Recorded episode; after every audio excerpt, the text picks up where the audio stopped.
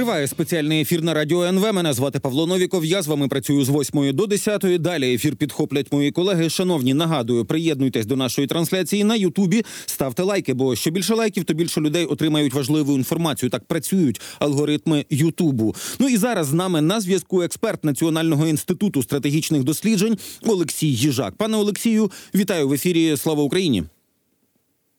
Вітаю вас. Давайте почнемо з цікавих операцій, які відбуваються далеко від кордонів України, і тим не менше якусь користь Україні так само несуть. Київ пост опублікував відео, де бійці головного управління розвідки десь у Судані затримують вагнерівців. До того ну українці ніяк не коментували, хто саме і як саме це зробив. Розстріляний пілот, е, значить, стратегічного бомбардувальника. Досі невідомо, чи він вижив, але про сам факт повідомлялося уже. Що ми маємо розуміти про складність і про е, ну про такі типи операцій, які ну напевно проводять українські спецслужби? Це складні звичайно операції, які мають готуватися. Вони е, передбачають наявність е, агентурної мережі, у тому числі в, в ну глибоко в російських силових структурах, е, і планування таке, щоб ці джерела не викрити, і взагалі не викрити, як дізнаються про цілі. Тому це звичайно дуже дуже сильно так оптимістично, що такі можливості є будь-якому разі це краще ніж займатися ну, непотрібними внутрішніми різними там операціями. Це це правильно. І е, тут єдина проблема, я думаю, вибір цілей у тому сенсі, що таких людей, які і е, структур, які можуть виконувати такі операції, їх небагато. Таких людей небагато. Це складні операції, і тут важливо е, на що витрачається цей ресурс. В принципі, виглядає все добре, тому що і Африка це така затребувана міжнародна функція, і Франція цим займається, і Сполучене Королівство тим, щоб вичищати російські ці такі структури, які там захопили занадто багато влади. Але е, мені так е, пам'ятається, що можливо саме операція українських е, спецслужб стала першою, тому що про Францію говорили, що вони створюють, створюють страшенно невдоволення, але поки що нічого там гучного не було. Але якщо Україна вже може, це означає, що і наші відносини з Францією е, зміцнюються з іншими європейськими країнами. І Ми входимо в, в ці такі спільні координовані операції. Це добре. А ну в принципі, в принципі, це впливає і на російські еліти, тому що вони там заробляють це живі гроші, і вони там заробляють. Тому це звичайно важливо. Ну можливо, є ще ще щось більш важливо. В принципі, те, що я б сказав, те, що е, знищуються люди в Росії, які наносять удари по цивільній інфраструктурі в Україні, я б сказав, це навіть більш важливо, тому що воно ну воно впливає все, все ж таки на психологічний е, психологічний стан в російських силових структурах. Вони мають знати, що е, будь-який злочин військовий він буде е, воєнний злочин. Він буде покараний, незважаючи е, на час, дату і місце. Тому це ну обидві я б сказав, обидві ці операції повідомлення це важливі операції. Але треба пам'ятати, що такого не може бути багато, тому що люди дуже ну це складні операції, і треба ну можна сподіватися, що цілі обираються найбільш ефективні. Ви сказали, що це може мати вплив на інших учасників цієї терористичної діяльності. Ну от власне у мене там таке запитання, що називається в повітря, можливо, воно навіть риторичне. Все одно інші пілоти тих же самих стратегічних бомбардувальників, навіть якщо розкажуть, що це якась там п'яна бійка, чи там особисті мотиви, чи помста. Ну вони все одно будуть знати, тому що є у когось там друзі, знайомі і таке інше. І от тут питання, як е, як якою може бути реакція? Одна один тип реакції. А давайте я тепер буду остерігатися і кудись там попрошу охорону для своєї родини і для себе самого. А інша штука, що давайте тепер я буду ще ще е, ну там яскравіше бомбити Україну, щоб помститися за там пораненого чи вбитого товариша. Тут же ж може бути така дилема. Що ви про неї думаєте? Ну я думаю, зовсім е, молоді і зелені, і такі, що не розуміють, просто хочуть е, заробити. Можливо, там і будуть такі, що полетять і е, захочуть ще більше. Але справа в тому, що вони менш професійні. Я думаю, ті, які у віці більш професійні, вони просто не будуть так же р'яно виконувати ці накази. Можливо, будуть повідомляти трошки раніше, натиснуть гачок, трошки пізніше, або скажуть, що треба повертатись, тому що щось неправильно працює. Я думаю, от е, головна реакція все ж таки буде не так р'яно будуть виконувати накази. Окей, тепер йдемо далі. Ви вже сказали, що по суті там те, що наші е, гурівці, наприклад, уже працюють в Судані і взагалі там на африканському континенті, також підтверджує, що є якась координація з іншими країнами, з країнами НАТО. Ви називали Францію. Ну і от була напередодні заява від Урсули фон дер Ляєн, яка сказала, що Євросоюз залучає Україну до роботи над майбутньою промисловою стратегією для е, оборонно-промислового комплексу країн ЄС. От обмін розвідданими, включення українських фахівців до мережі якогось обміну інформацією. Ну і тепер уже до розбудови оборонно-промислового комплексу. Стратегічно це е, супер важливо, але наскільки я розумію, це задача на роки. На роки, але ну все ж таки процес е, також важливий. Просто це ж не такий процес, який через там 5 років е, дасть результат. Кожного дня буде певний результат, е, і це складається з таких невеликих кроків, які власне і створюють е, спільні результати. Це саме той процес, як євроінтеграція, яка спо- спостерігали її вплив на наших сусідів на заході. Ем, Кожного дня стано- ставало краще, і це все всі бачили. Кожний крок до, до, до ну, спільного простору він ніс певні ну певні бонуси. Звичайно, зараз це буде складніше, тому що ми бачимо наскільки нашому сільському господарству важко входити. Я б тут сказав до спецслужб і оборонної промисловості ще б додати е, додати металургію і е, сільське господарство, і тоді зовсім було б добре. А, але треба пам'ятати, що у певних секторах буде краще і краще, і це буде е, впливати на процес. Тому ну не треба лякатись того, що це на руки. Ми не будемо лякатися, але власне оці, е, пробачте, харчові суперечки навіть між країнами-членами Євросоюзу вони ж відбуваються, і це ж не питання тільки України. Я буквально днями бачив там якусь суперечку, причому на досить високому дипломатичному рівні про е, якість помідорів, які вирощуються в Іспанії, де іспанська сторона казала, що у нас шикарні помідори повністю відповідають європейським стандартам. А хтось інший казав, що можливо іспанські помідори вже й не настільки круті. Тобто я так розумію, що битви за ринки і битви за частки ринків це ну не те, що зникне після там початку чи навіть після завершення процесу інтеграції України. Ну, звичайно, це буде складний процес, і зараз те, що відбувається там, просто Україна стала стала от потрапила в таку ситуацію, коли просто е, ба- багато ну один сектор е, сільське господарство. Вони не розуміють, чому так багато грошей витрачається на зелений перехід. А там дійсно трильйони, трильйони. А тут е, дуже невелика кількість людей. На них не вистачає субсидій для того, щоб вони нормально себе почували. Це буде завжди. Ну в принципі, е, ми будемо бачити, наскільки європейський союз залишається ефективним, наскільки він ефективно може долати такі, е, такі дисбаланси, але але вони були завжди. Важко пригадати року такого ну спокійного спокійного періоду, коли не було такого роду суспільно-політичних е, ну протестів, демонстрацій, коли європейський союз не змушений був все ну якось як знаходити варіанти і компроміси. Тому ну так це власне є і є теж елемент е, е, європейської інтеграції. Ми краще і краще будемо розуміти, як влаштований європейський союз. Будемо читати не російські анонімні телеграм-канали, а власне от такі, е, такі повідомлення європейських фермерів.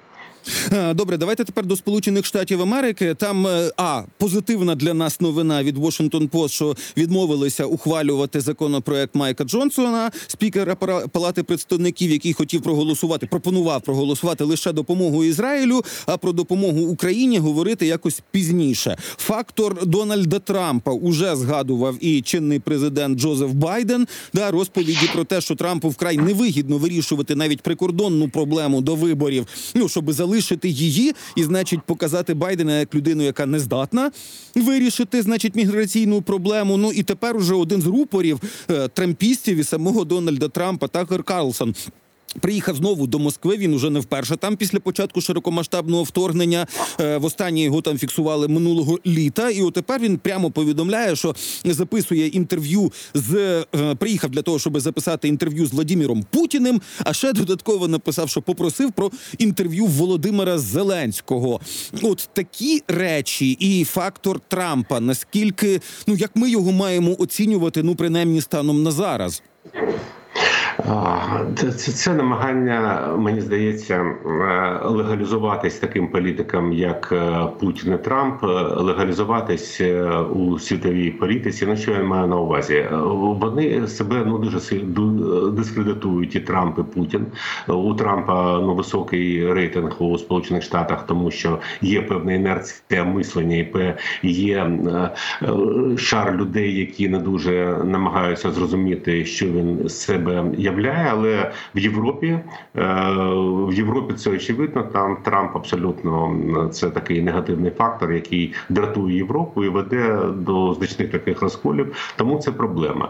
Є проблема у Путіна, який повністю дискредитований. Є ще кілька європейських політиків. Ну той самий Орбан, який здається, такер заїжджав туди і в Будапешт, теж інтерв'ю хоче брати. Е, Вони дискредитовані. І зараз формуються, от е, під ну мені так здається, під е, під е, наступні вибори. Ну от будуть вибори в Європарламент. Під ці вибори формуються такі ліві і праві коаліції. І є намагання сил, таких як Трамп, і ну от пов'язаних орієнтованих на Трампа, умовно кажучи, є таке таке намагання створити з них легальну праву силу. Ну політиків правого спектру, не популістів, не злодіїв, а таких от легальних е, легальних політиків правого спектру. Я думаю, це така спроба для них трошки підправити імідж для, для всіх цих людей, і Трампа, і Путіна. Ну і тих, хто на них орієнтується. Наскільки це буде е, серйозно? Ну, в принципі, запит на легальні праві сили є, тому що ну ті у нас є друзі в Італії, е, і дійсно друзі. Вони також відносяться до правого спектру європейських сил. Тому, в принципі, вони відчувають е, правильний тренд, що тут можна зайняти е, таку нішу. Але наскільки це вийде, ну просто мені здається, і такер е, занадто вже дискредитований. Ну вони зроблять це інтерв'ю. Я думаю, це буде новина на тиждень. Е, Новина на тиждень, але от про саму там, наприклад, американську систему і ширше про, е, про те, чи можуть демократії себе захищати від дезінформації, тому що свобода слова це свята річ, да це важлива підвалина, це одна з основ демократичного суспільства. Але е, ну там поки що, ну наскільки я бачу, не, не вдається і американцям, і багатьом в західноєвропейських країнах розрізняти свободу слова і свободу брехні, тому що факти і їхнє перекручування, маніпуляції, надання слова, власне, уже ну там злочинцю, яке, якого чекає міжнародний кримінальний суд, і є ордер на його арешт. Ми про Путіна зараз.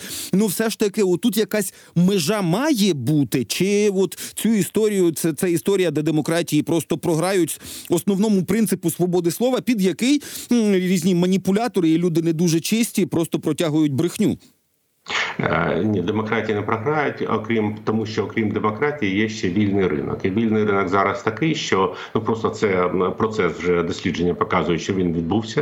Е, Ну принаймні змінили соціальні мережі, і виявляється, що реклама на політичних новинах е, вже ну вже вона неефективна, тому що тому що от володарі платформ вони почали обмежувати політичні новини. Просто в соціальних мережах це просто ну кардинально знову вони повертаються або новини йдуть в закриті групи, або або просто люди не хочуть їх дивитися, а знову переходять на такі ну ну наркотиків, умовно кажучи, на щось практичне і те, що з чого складається життя, і е, зараз е, достукатись, е, достукатись до людей через е, те, що раніше вважалось дуже легким через соцмережі, це вже складно. Це визнають найбільші такі політики, які е, мали вміли це робити. Це Наренда Моді в Індії, головний такий е, ну не тіктокер, а е, медійний політик, і ну і Трамп йому теж важко це робити. В принципі, е, цей процес вже відбувається, коли ті, хто виходять за рамки за рамки правди, вони просто втрачають втрачають гроші. Тому я думаю, е, фундаментально демократії захищені самою системою, але дійсно хвороба, от ця хворь дезінформації, вона настільки сильна і е, ще вона може бути посилена штучним інтелектом. е, Що ну в принципі я б сказав, е, це загрожує не, е, не демократіям, а новій економіці, тому що через загрозу дезінформації і обмежуються певні нові технології, які е, здатні покращити наше життя.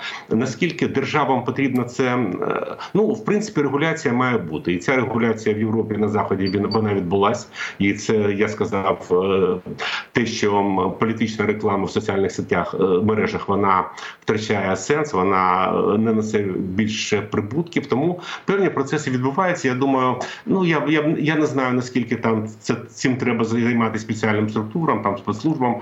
Ну можливо, також, але в принципі моя думка така, що фундаментально демократії захищена, але ця хворь дійсно вона велика. Вона як ну майже як ковід, е, і це, це проблема. Але ковід подолали. Я думаю, це теж буде подолано. Е, окей, ну і тепер до переосмислення військової потужності Європейського союзу. Ну, по-перше, вже значить у Данії розказують, що Росія продовжить виявляти обережність, щоб її діт, е, щоб е, дії Росії не призвели до спрацювання п'ятої статті НАТО, але цілком імовірно, що вона використовуватиме такі військові засоби, е, ну які м, дозволять викинути виклик, не виходячи за межі п'ятої статті.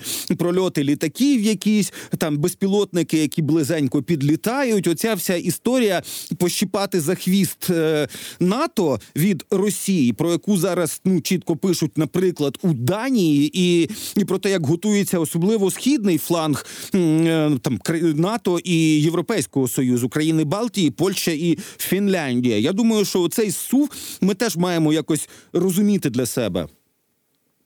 Суд відбувається в принципі. Це такий вже процес. е, Він відбувся ще рік тому, коли стало зрозуміло, що на запасах і на тому, що є, велику загрозу не подолати. Е, З певною інерцією країни прокидаються, але те, що зараз сказала Данія, я б сказав, що це от дійсно інерція, тому що вже в стратегічній концепції НАТО е, два роки тому було написано, що такі великі гібридні операції дорівнюються до статті 5. Там, звичайно, якщо хтось е, щось сказав, це ні. Але якщо е, операція велику Росію проводить і е, навіть без е, збройних сил, очевидно, це все одно стаття 5. Тому я думаю, Данія тут захищена. Але цей процес дійсно відбувається.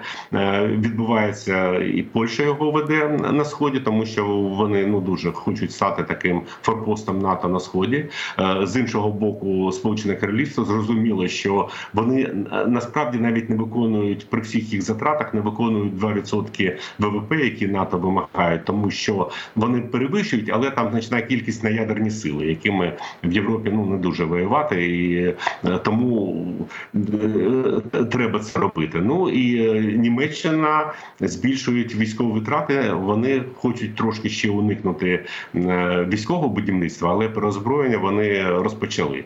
Ну в, принципі, цей процес е, тут навіть важко вже сказати, е, як він був запущений. Важно важливо, що він запущений. Він бу- буде продовжуватись. Для нас важливо тут у тому, е, те той аспект, що зараз Європа, коли все це запустила, вони обирають. В них не вистачає того, що вони хочуть, і вони обирають чи давати Україні, чи озброюватись самі самим. От для нас це найбільш важливо, тому що цей процес може призвести до того, що вони будуть все на себе, все на себе. Е, Самі впораємось, а ну Україна може бути таким е, на периферії. Але Урсула фон дер Ляєн абсолютно правильно говорить, що треба включати Україну в цей процес, е, тому що всім стане краще. Ну тобто, у нас спільна безпекова зона з країнами Європейського союзу, тим більше, що ми і прагнемо до Європейського союзу. А от власне оця ідея Путіна, що якщо ну тихень тишком нишком, умовно кажучи, захопити Даугавпілс чи якусь там нарву, да маленьке містечко, чи навіть якесь маленьке село, ну не буде все НАТО воювати за якусь там за якийсь там маленький населений пункт. Ось вам прикордонна, значить, якась диверсія чи прикордонна е, маленька агресія, маленька, да, значить, все не відреагує, і от саме такі речі можуть похитнути е, стійкість НАТО і взагалі довіру до цієї інституції. Ви припускаєте, що щось подібне може статися? А, Ну та так, е, так просто тупо вже не буде, тому тому що в країнах Балтії вже розміщені на постійній основі навіть німецькі війська. Тому е, зараз це вже є певною гарантією. Так просто не буде. Рішуче відповідь буде. Хоча і буде зона у разі нападу на, скажімо, на 5-10 кілометрів глибину е, країни Балтії, так само на 5-10 кілометрів бойові дії розповсюдяться е, на Росію, там на, на Псков, на, на Санкт-Петербург. Тут в мене особисто немає сумнівів, що саме так станеться. Там вже це спрацює, навіть якщо Сполучені Штати е, будуть гальмувати.